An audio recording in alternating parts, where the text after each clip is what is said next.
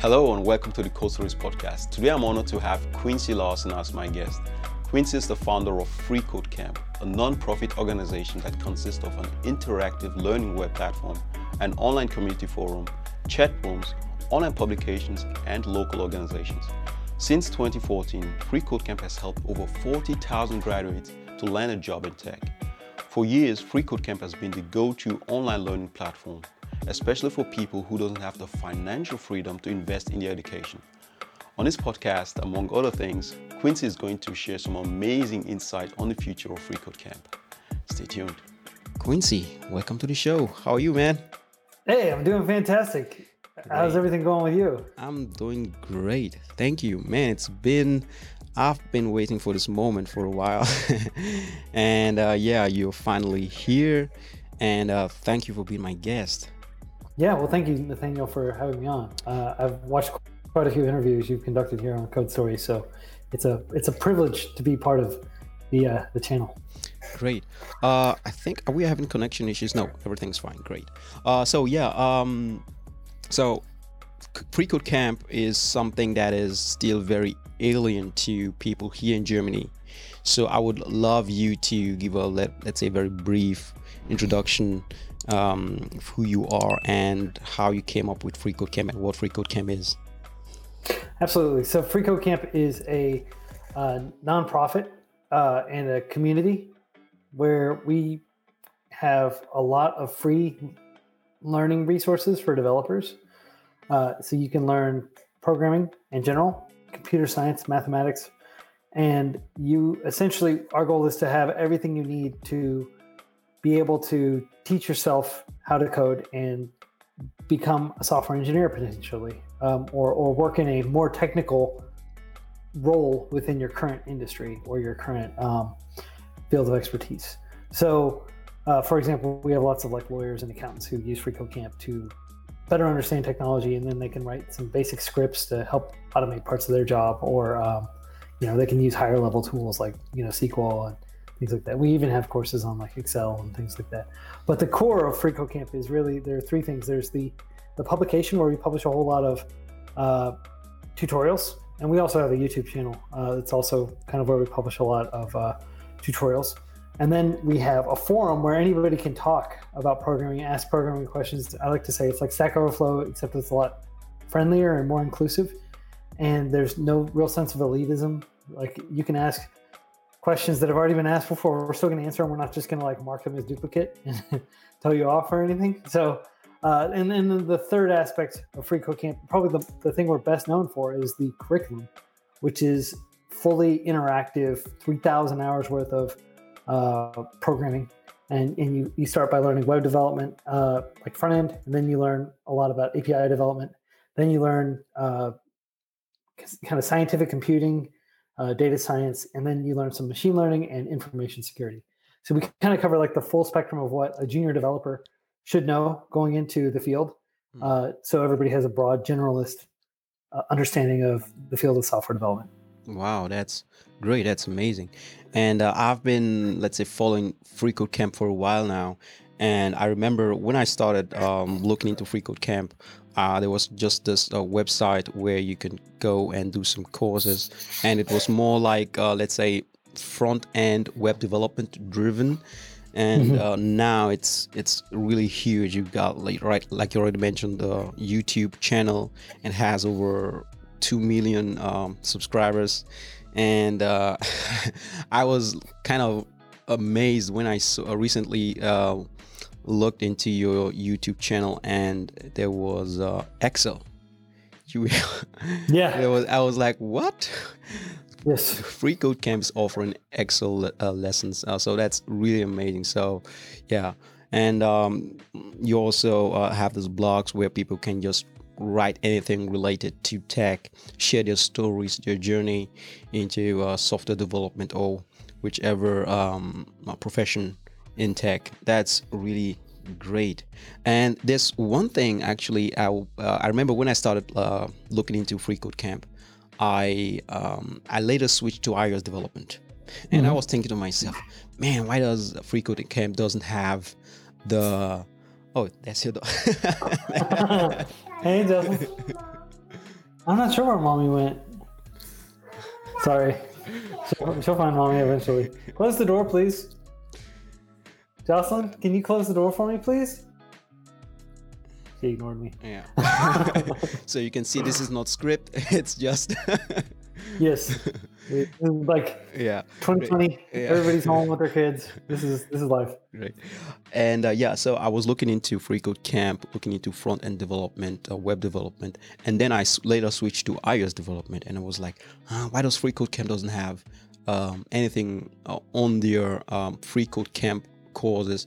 Uh, so- so so in the let's say in the um, in the place the place where you can do the all the responsive courses and just enter code and thing and um, there's a compiler that checks your code if everything's right and if that's the case you go to the next challenge i was thinking that wow that would be amazing if we would have that with ios development but unfortunately it wasn't there so i would like to ask are you guys looking forward to build something for uh, mobile development native mobile development so uh, Yeah. ios development excellent android question. development yeah Yeah, that's an excellent question, Nathaniel. So, um, with mobile development, I generally tell people they should learn web development first, just because they're going to have to be interacting with like backend and uh, a lot of what you learn with like you know accessibility and, and design sensibilities that you're using CSS for, you can port over to doing mobile app development with um, you know uh, with you know iOS, uh, you know Objective C, Swift, and then also on the Google side, uh, you know Android, Flutter, Kotlin, stuff like that, uh, Java. So we have a single curriculum that's designed for just developers in general. And I generally tell people if they want to get into mobile development, try to get into web development first and transition into mobile development because it's more specialized, it's more advanced, and, and it's almost like you have to have a superset of web development to be able to do mobile development, uh, Mhm. depending on what aspect of mobile development you're doing. But um, it's also hard to teach mobile development interactively in a browser, uh, which is one of the things we try to do with Free Code Camp and web development and machine learning. Surprisingly, are relatively easy to teach in the browser, uh, but actually having like you know d- different device sizes and and uh, being able to write code that that runs kind of a native app uh, is a little bit harder. What we've done is we've published a lot of courses on Swift and Flutter and things like that on the Free Code Camp YouTube channel. So they're, it's not quite as good being able to, as being able to learn interactively in real time, but I know that uh, Apple has some pretty good tooling around that as well. Um, so I would recommend using the first party tools that that Apple and, and uh, Google put out for mobile app development, and then combining it with you know YouTube channels and, and tutorials, and there are probably some really good blogs around mobile app, mobile app development as well, and just kind of uh, strapping together your own curriculum from that. But yeah, I just it's it's a little outside of my area of expertise, which is more like you know Python ecosystem and JavaScript ecosystem. So yeah, I don't I I apologize if that's not a satisfying answer, but there are tons of really good free learning resources for mobile app development as well. It's just a free code camp. We, we had to kind of decide what we want to do and what we want to be and, and uh, focusing on these more ubiquitous tools that, that are not part of like kind of ecosystems Hmm. like Apple's or Google's. Uh, that was one of the key decisions we made. All right. Okay. And uh, so FreeCode Camp is now just in English. Are you looking forward to make it available in other languages? Yes, uh, it's available uh, in Chinese, and uh, we're, we're launching the Spanish version very soon. And soon we hope to launch, you know, Brazilian Portuguese, uh, German, Arabic, German, German. Yeah. Please. German. Might maybe eventually. Although I have to say that Germany has probably the best English education, you know, curriculum program in the world in terms of just like it's very rare that I meet a German national who doesn't speak English you know at a native level basically uh, it's just uh, and, and the languages are similar enough that i think that um, we do want to create a german curriculum eventually a german translation but uh, you know when you look at like languages like arabic and uh, chinese that are very dissimilar Hmm. from english and even some of the romance languages it's it's a lot harder for people who speak those languages to comfortably learn to code in english uh, so we've prioritized those languages All right. Okay. And um, so Camp has is such an awesome platform, and there's so many things you can learn from it. And uh, when I'm telling people about Free Code Camp, telling them you can learn uh, machine learning, uh, responsive web design, JavaScript, front end uh, development, uh, QA, and they're like, "Wow, that's amazing." So, how much does this thing cost? And I'm like, "It's for free." And I'm like, "What? It's free?" So you can go there and just do all this stuff for free. And so, I have been wondering, is this gonna remain for free, or is it like somewhere down the line you, you're gonna have to change something? That's a great question. I'll tell you, it is always going to be free. If you look, like I'm wearing a Free Code Camp shirt. uh, oh, you're gonna. I, to when I the- when the I started free Free Code. Camp, I intentionally put the word "free" right at the beginning, just just to like tie my hands. Like no matter how much, uh, you know, I might be like, oh man, maybe we should charge for this. Like we need more money. Uh, that's not an option. We're, we're gonna figure out a way to keep it free. And, and I'll tell you that um, Free Code Camp has about six thousand people around the world who donate to Free Code Camp. Usually like five U.S. dollars. It's not a lot of money, but in aggregate, when you get thousands and thousands of people donating, Yeah. you get enough money to have a basic budget. Now, if you look at like uh, other learning platforms, like for example, Udacity or Codecademy, they have hundreds of millions of dollars or more than $100 million in venture capital funding. Mm. Free Code budget for 2019, which I just finished doing the taxes, was less than half a million dollars. Mm. So uh, it's it's like a tiny, tiny fraction of what these kind of big budget uh, learning platforms have. Uh, but we're able to, because it's open source and because we have thousands of people contributing to it, we're able to accomplish a lot and be very capital efficient. Actually, if you if you take the amount of time that people spend using Free Code Camp and learning on Free Code Camp, and then you you divide that over our budget, uh, actually, if you divide our budget over that amount of time, uh, you come up with about 50 hours of learning by people around the world for every one US dollar spent on the budget. Mm. So, so you, you're getting billions, like more than a billion minutes of usage a year, uh, maybe two billion at this point, and you are, you know, you have a budget of less than half a million dollars. I mean, it, it's extreme capital efficiency, but that's what you can do when you have a lot of res- when you're resource constrained, but you do have a whole lot of uh, kind people who are willing to to volunteer their time and their expertise. Hmm. Wow, great. That's amazing. And um, so maybe if you somewhere um, sometime in the future, if you then decide to make Free Code Camp no longer free, you can change it to cheap code uh, code camp, for example. it's cheap. Yes, although I can, I can tell you, like that's never going to happen. Not Right. not as long as I'm alive. Uh, and you know, I can't control what happens to the nonprofit after Mm, I die or like retire. Probably die, uh, because um, you know we're a nonprofit. We we don't have any owners. There's no there are no investors in Free Code Camp. The public owns Free Code Camp. Like you own Free Code Camp, Nathaniel, that's and great. and everybody who's watching this, you technically own Free Code Camp just as much as me, the founder of it. And uh, it like we want Free Code Camp to become like the YMCA, like the Red Cross, like you know Mm, Médecins Sans Frontières.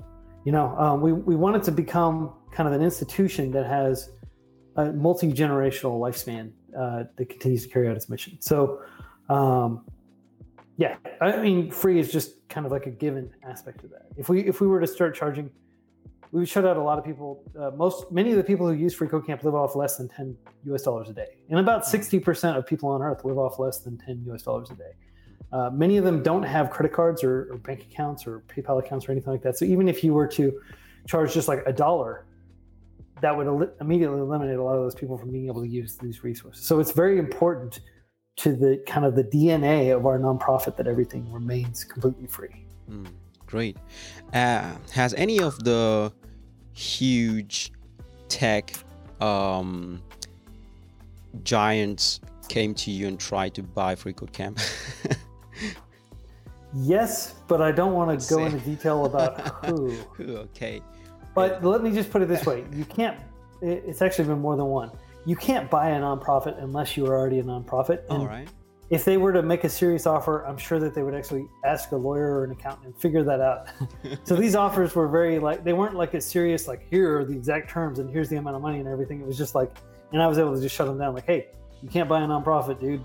like, sorry.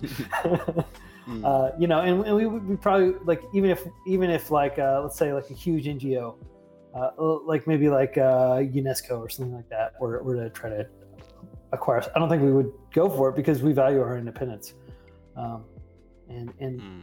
I, I'm very confident, based on our performance so far, you know, that capital efficiency, taking small amounts of money, uh, donations, and turning it into huge, you know, Library of Alexandria of learning resources.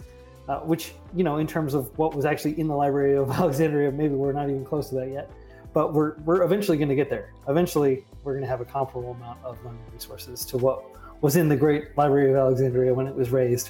Mm, great. And um, so when COVID came along, people's life changed dramatically, and many people have been learning from home because um, they can't learn from, uh, let's say, go to school. They can't go to college because they closed. So, uh, how, which impact did um, COVID had on Free Code Camp? Did it uh, like was it a positive, negative impact, or how was it? Uh, it's well, first of all, for all the people that are in the Free Camp community, pretty much everybody's been negatively impacted because not only uh, if if they had a job where they couldn't work remotely, many of them lost their job. Hmm. You know, a lot of people have canceled their donations because they're just like, you know, my my job went away, unfortunately, and and I totally understand. Uh, a lot of other people have, uh, of course, lost loved ones, including myself, uh, to COVID nineteen. Uh, my grandma died about two weeks ago, and, and she died from COVID nineteen. So uh, it's it, here in the United States, it's been just a catastrophe, like a historic catastrophe. Um, many, many, many people are dying or are very sick, and we don't know what the long term effects of COVID 19 are. So, any sort of positive silver lining that it's been for Free Code Camp in terms of more people like learning from home and stuff is just immediately outweighed by the catastrophe, not only of the virus itself, but of the US administration's response to the virus. Uh, it did not have to be like this. The US could have been like Australia, it could have been like South Korea, like Taiwan, like many of these other countries, China had an excellent response, even though it was a very firm response. But there are lots of you know democracies that had really great responses to COVID nineteen too, and the U.S. should have been one of them. And I think under different leadership, it would have been one of them. But uh, the reality is, a lot of people have had a lot of time at home, and they've been using that time to learn. And you know, thankfully, we've been able to help a lot of those people retrain for the careers that are going to be available after the virus, you know, is exterminated. Um, and many of them have still been able to get jobs, even though it's much harder to get a job right now because a lot of developers are on the job market, and it's gone from being like a, a seller's market for developer talent to just being back to kind of like a normal market where you, don't have a huge like there aren't people kicking down your door to hire you as a developer like there used to be. Mm. So at least not here in the U.S. But I think we'll get back to that because um, we are still creating developer jobs faster than we're creating developers mm. as a society, and, you know, at least here in the United States. So it, it's it's had a positive impact on, in terms of just giving people more time to reflect and to make life decisions. Like, I don't want to work as a trucker anymore. I don't want to work in retail anymore. What can I do next? Hey, software development seems like a good field where I can make a good wage and I can have a high degree of flexibility in my lifestyle and I can have creative work, which is something that we, you know, as developers may take for granted, but a lot of people are just sitting on the phone all day, you know, talking to customers or, um, you know, doing, staring at an Excel spreadsheet all day, just kind of like moving numbers around and not necessarily feeling like they're doing something that uses like all their kind of artistic skill and their their critical thinking and all that. Hmm. Okay. Hey, um, sorry for your loss.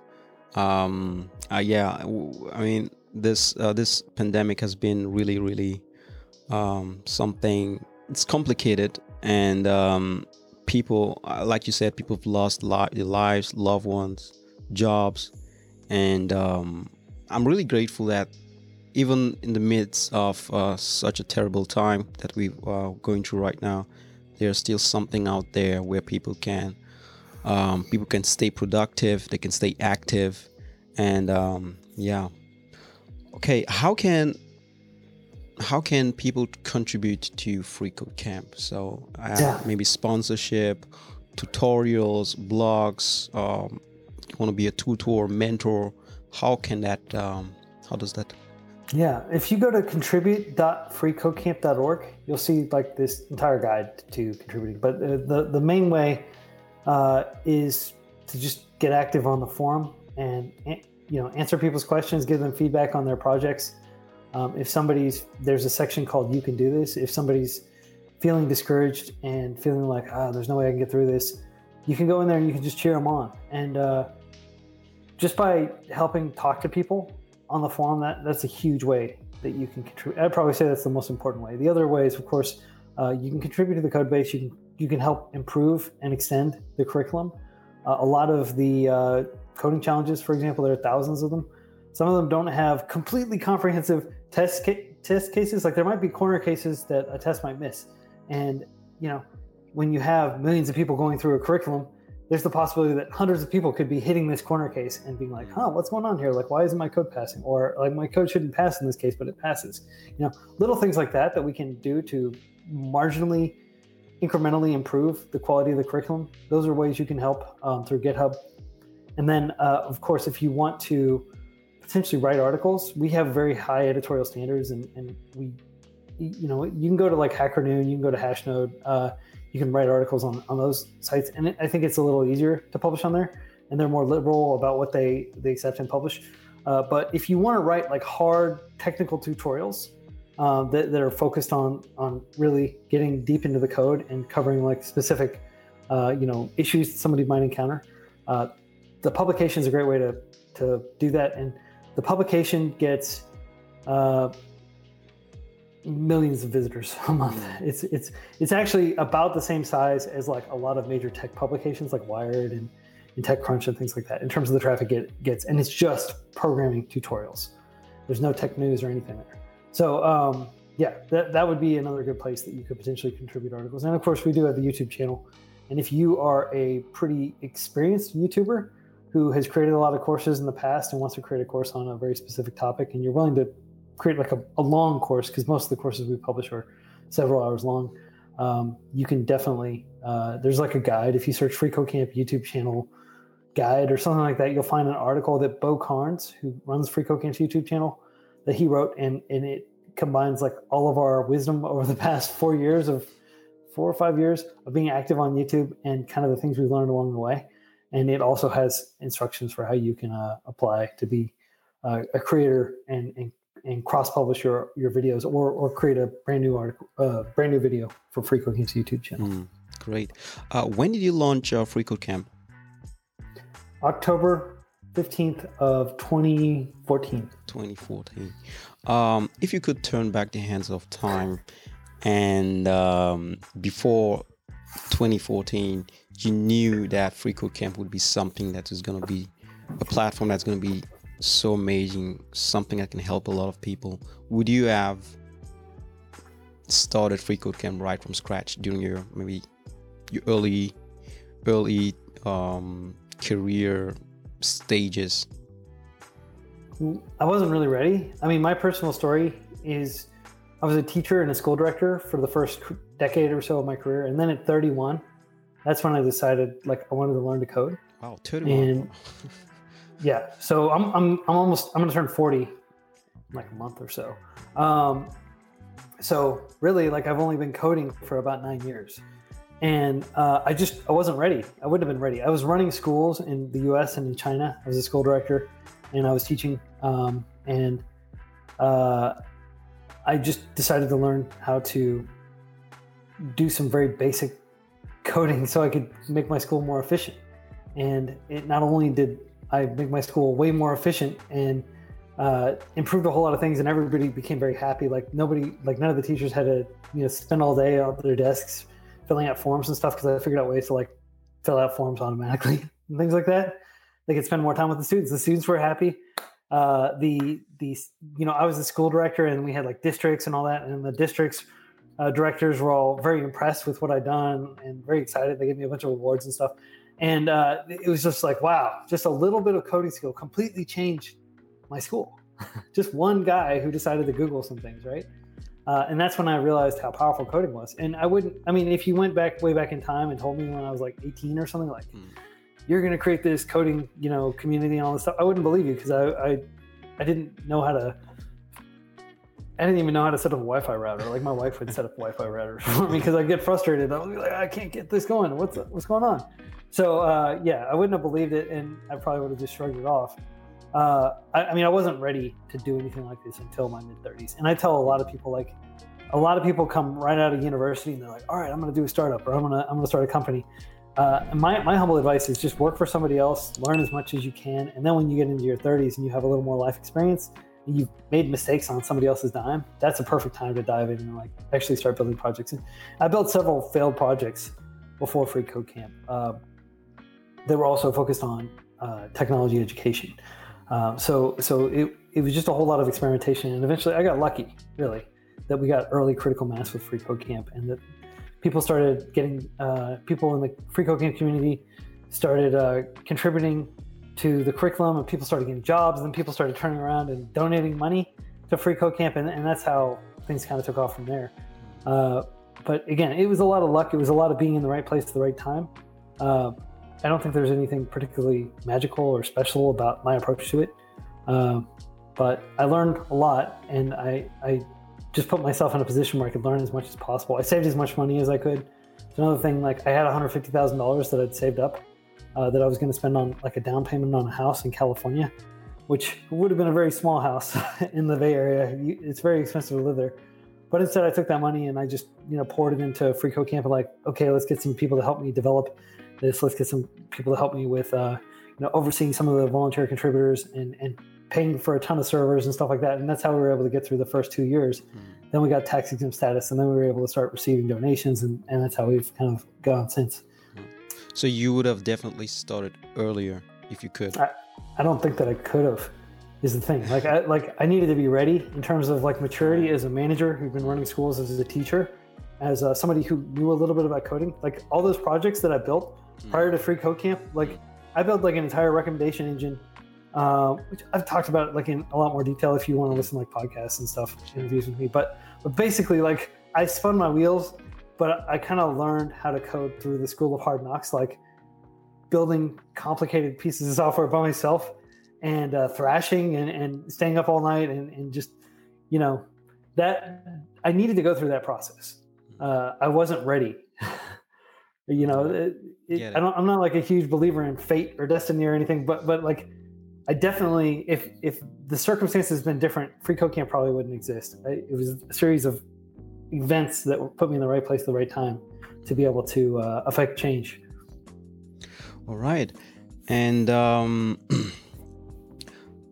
i was thinking about if Free Code Camp, uh, if you had the opportunity to make Free Code Camp a place, let's say a physical institution, a building where people can meet on site, face to face, and uh, take lessons, would you want to do that, or would you like it, uh, want it to stay just 100% online? Like well, we do we do have uh, study groups, and when there's not a giant global pandemic, yeah. Uh, we had about 2,000 study groups around the world where people would get together at libraries, at cafes, and, and code together. And I like that. I don't like the idea of having dedicated space just because it costs so much money to like, you know, rent, uh, you know, a space in a strip mall. Or I don't know if you know what a strip mall is. We have these in the U.S. There's basically like outdoor strips of shopping centers. Mm-hmm. we have tons of them in the U.S. Uh, and you could just get like a shop and put it there, or or like even you know, um, just some uh, just some room in a big office building or something where people go and they code together. Uh, I think the best the best thing to do would be just to support hacker spaces and maker spaces, and uh, you know sponsor them, and then they can have free camp. And a lot of those places do have free camp events. Hmm. Uh, so I just encourage people to donate to those places instead, and uh, to use them because uh, my a lot of my belief around education is it shouldn't you shouldn't be learning like all day every day.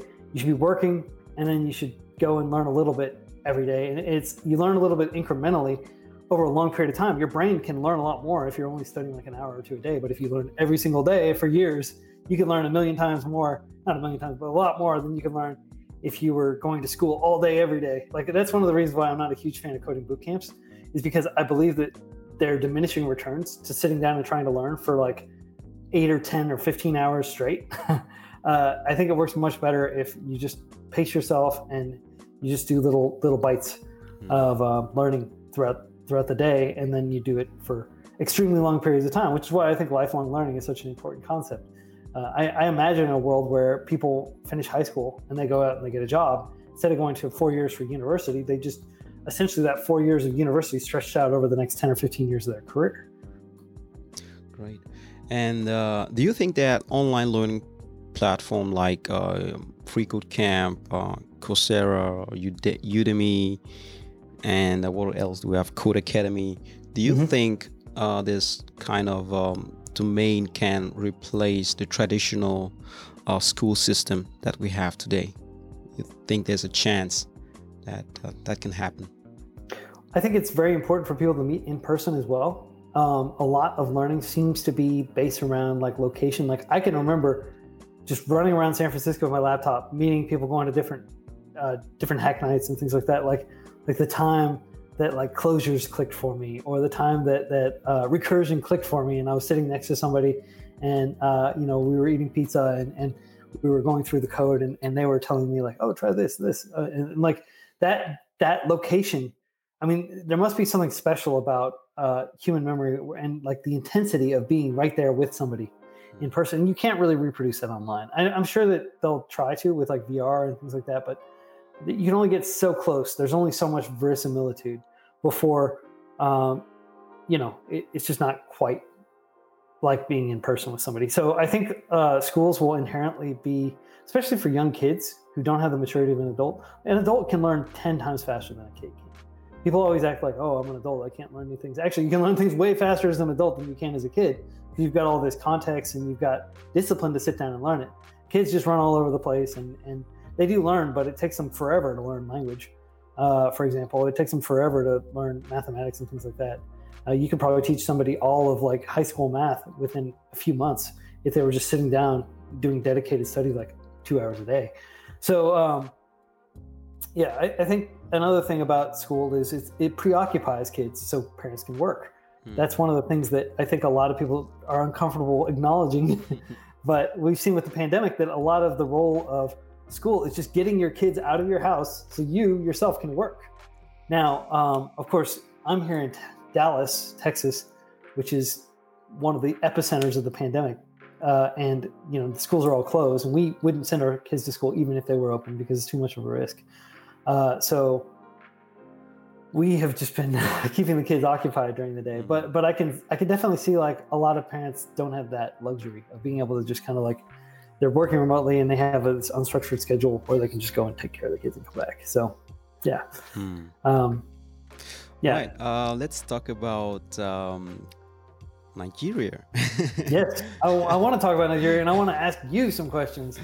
Uh, so, so you grew up in Nigeria until you were 13, and then you moved to Germany, right? Yeah, exactly. Yeah. Yeah. So, uh, which which city in Nigeria did you grow up in? Benin City. Benin City. Benin, okay. Benin City. But uh, later, before shortly before I moved to Germany, I was uh, living in Lagos. And uh, yeah, so actually, when I was in Nigeria, I had absolutely. I remember the only, let's say, thing that came close to, let's say, software, not say software development, but anything that has to do with um, computers, it was actually video games. there were always this um, let's say they call it cave where you can go and pay money and play video games for i don't know 10 minutes and then you have to pay again. And then man i was so so um, excited when i had like a few coins and i could just go to this cave and play video games and then come back home try to figure out how to get money and and uh, yeah it was uh, that's actually the let's say the, the, the one of the things that um, yeah brought me closer to interacting with software. And uh, when I came to Germany, I remember when I got my first computer, it was a Windows 98. And uh, yeah, I was always trying to figure out how this computer works and how can I make my computer faster. And uh, so it was like this, this urge to know how a computer uh, interact uh, with humans, with other um, components. It was something that's always um, been interested. I've always been interested in, and uh, yeah, I started coding when I was 30. I I uh, I'm 34 now, and um, I remember when I started when I wrote my very first line of code. I was amazed what you can do with programming and uh, that the things that are in your head that are in your mind you can just um, yeah write them down in code and they can manifest themselves and people can actually use it and see it. So i was really really excited and uh, pumped up to learn more about coding. So i was doing it every day at night when my my wife and kids in bed i was uh, coding and um, I did that for a couple of months.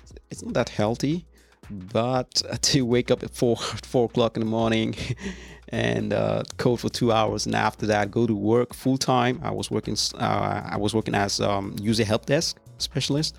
So I worked full time after work, come back home, kids go to bed, wife go to bed, and I code again.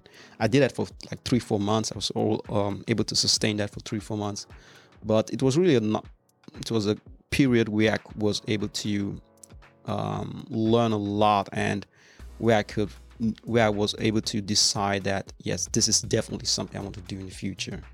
Yeah, so yeah, that's that's that's how I actually started coding. And um, uh, in summer 2019, I landed my first job as an iOS developer, and I've been working for the same company till today. And um, I'm so happy, so grateful for being part of the programming community. yeah. That's fantastic, man. And congratulations. I, did, I didn't realize you'd started the coding at age 30. So yeah. right around when I started. Yeah. Of course, you're, you're about uh, five or six years younger than me. Um, but it sounds like you very, you know, you were pretty quickly able to get a developer job, even though you were working full time yeah. with kids.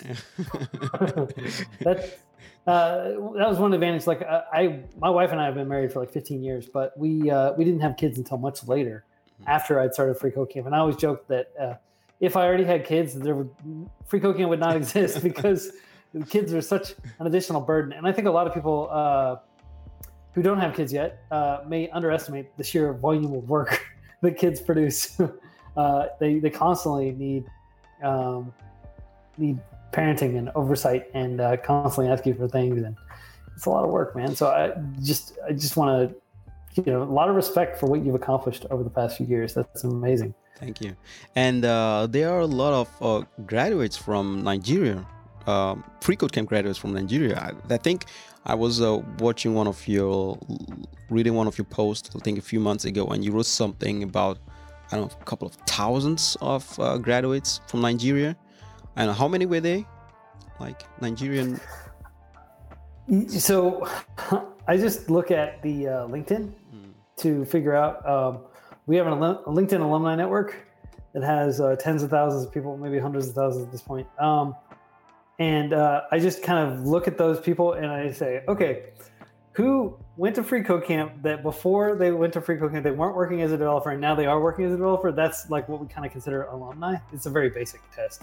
Uh, but but from that, you know, there are 40, 50,000 people at, at least that we know that have put Free Code Camp on their LinkedIn, because uh, a lot of people don't put it on their LinkedIn, um, uh, that have gotten developer jobs. And uh, many of those are in Nigeria. Nigeria is, you know, especially uh, Lagos and Abuja, um, to, some, to some extent Warri.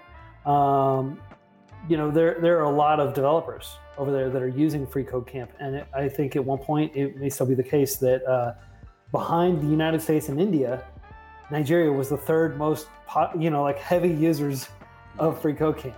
So uh, that's, a, that's a pretty pretty awesome. Uh, I mean, considering Nigeria is only like 100 million people, India is like a 1.4 billion people. The United States is like three and a half, uh, 350 million people. You know, like there is a very high per capita, you know, mm. Free Code usage or, or developer aspirant uh, population there in, in, Nigeria, and it's it's super impressive. And uh, yeah, I've, I've had the luxury of hopping on a lot of calls with uh, different you know programming study groups in in Nigeria, and the thing that has just you know amazed me is just their their their energy. And and one of the other things that's really nice is there are a lot of women in Nigeria that are learning to code as well. Mm. I, I think the ratio of women to men is probably more favorable than in uh, the United States and uh, perhaps in India as well. So, um, yeah, you, you all have a very, I mean, I say you all, obviously you're, you're, you've been living in Germany for, for a long time, but, but in Nigeria, there is a very, uh, you know, energetic and enthusiastic developer contingent. Great, amazing.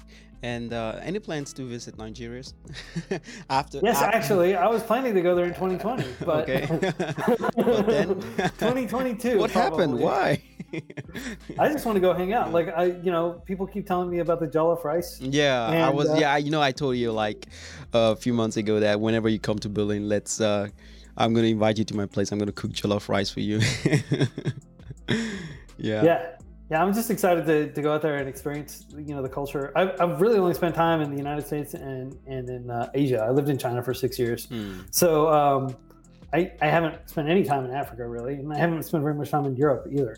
You know, I think I, I went to like Europe for just a few days Hmm. on like a school trip or something like that. Uh, but but there's a lot to be explored in kind of the middle of the map.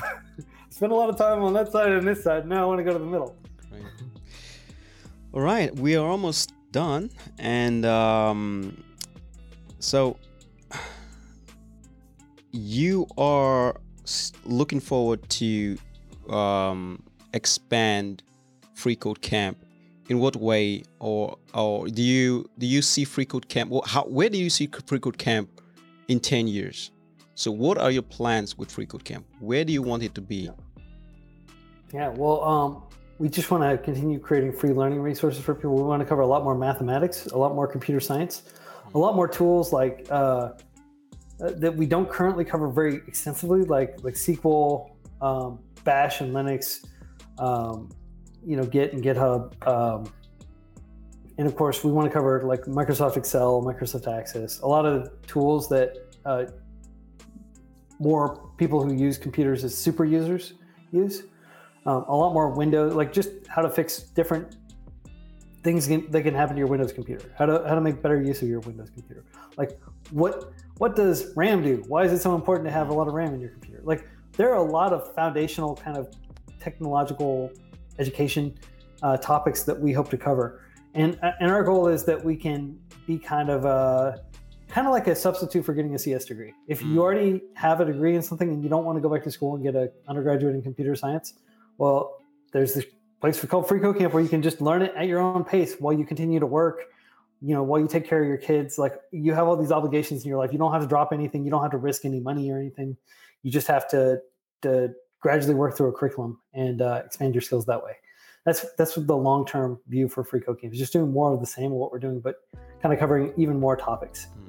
And and not only like a lot of people's tendency is like, oh, let's go more and more advanced. Let's cover GraphQL. Let's cover React hooks and stuff like that. And yeah, we'll, we'll probably cover some of that, but we're much more interested in covering more foundational Hmm. and going down uh, a little bit, uh, if that makes sense. Yeah. So, yeah, great. And how can people reach you? yeah, just just uh, uh, Twitter, uh, OSSIA, OSIA is my handle, um, or just Google Quincy Larson, and I think it's one of the top results. Uh, you can DM me there. I have open DMs. I'm always happy to help. Uh, I'm not that great at giving quick technical help for that. If you if you need help with like some code you're working on, or even with Free Code Camp, I recommend going to the Free Code Camp forum, where there are you know hundreds of contributors, potentially thousands of people on the forum any given time that can potentially help answer your question. So, uh, but yeah, just just give me a shout on Twitter, and uh, if I can do anything, if you need some quick advice or something, just don't hesitate to shoot me a message. I generally reply to almost everybody, as long as you don't send me like don't send me like a generic like hello, because I don't know how to respond to that. But if you just send me a message like hey, I'm a you know I'm a bioengineering student at you know the uh, Bengaluru or something like that, right? like if you give me the details of what school you're studying at or where you are, things like that, I might be able to point you towards some learning resources that are helpful. All right. But don't be shy. Great. Uh, Quincy, thank you very much for uh, being part of the show. Thank you for being my guest. I really, really enjoyed the time uh, with you on the podcast. And uh, yeah, I just want to say thank you for uh, launching such a huge and amazing platform uh, like uh, Free Code Camp. It has been um, it has been really uh, it has been something that's been really helpful for me personally and something that I've also shared with people who have reached out to me asking me Nathaniel I would like to dive into software development into code I don't know where to start I don't know what to learn I don't know how to get started, and I will say Free Code Camp. that one of the first Awesome. thing that comes into my mind. And um, yeah, I, I really hope that one day uh, Free Code Camp is going to be in German, and I can also introduce it to my German friends. And because unfortunately, a lot of German um, native speaker are really really shy to start learning English. Here in Berlin, it's it's much better, but uh, other parts of Germany, they are really they hesitate a lot to, when it when it comes to English. Like no no, I don't want anything to do with English. And but uh, I think um, yeah, if um, if in the future there's a German translation, that will be awesome. I can be the speaker and share it right away. Just let me know. Yeah, for your German fantastic. Yeah. for German release. That would be amazing. Yeah. I just I just want to thank you again uh, for everything you're doing, Nathaniel. I've really enjoyed watching a lot of the interviews here on, on Code Stories and uh, everything you're doing for the global developer community, helping uh, raise awareness of different people's journeys. Because I think there's still like this myth of this, you know, teenage genius who just they like all the coding is done by people that are like learned to code when they were like 10 years old and yeah. uh, they're working at Facebook by the by age 25 or something like you know th- that's just not how it is like most developers I know like they they gradually ramp up their skills many of them enter the field in their 20s 30s 40s 50s um, so yeah thanks for helping dispel a lot of that um, misconception and just showing that that tech is a fairly inclusive place and that there's a lot of opportunity for everyone here Thank you very much, sir. Thank you very much. All right, we're done for today. Thanks for listening. Thanks for watching. I hope you enjoyed the show. Have a nice day. We're out. Bye bye.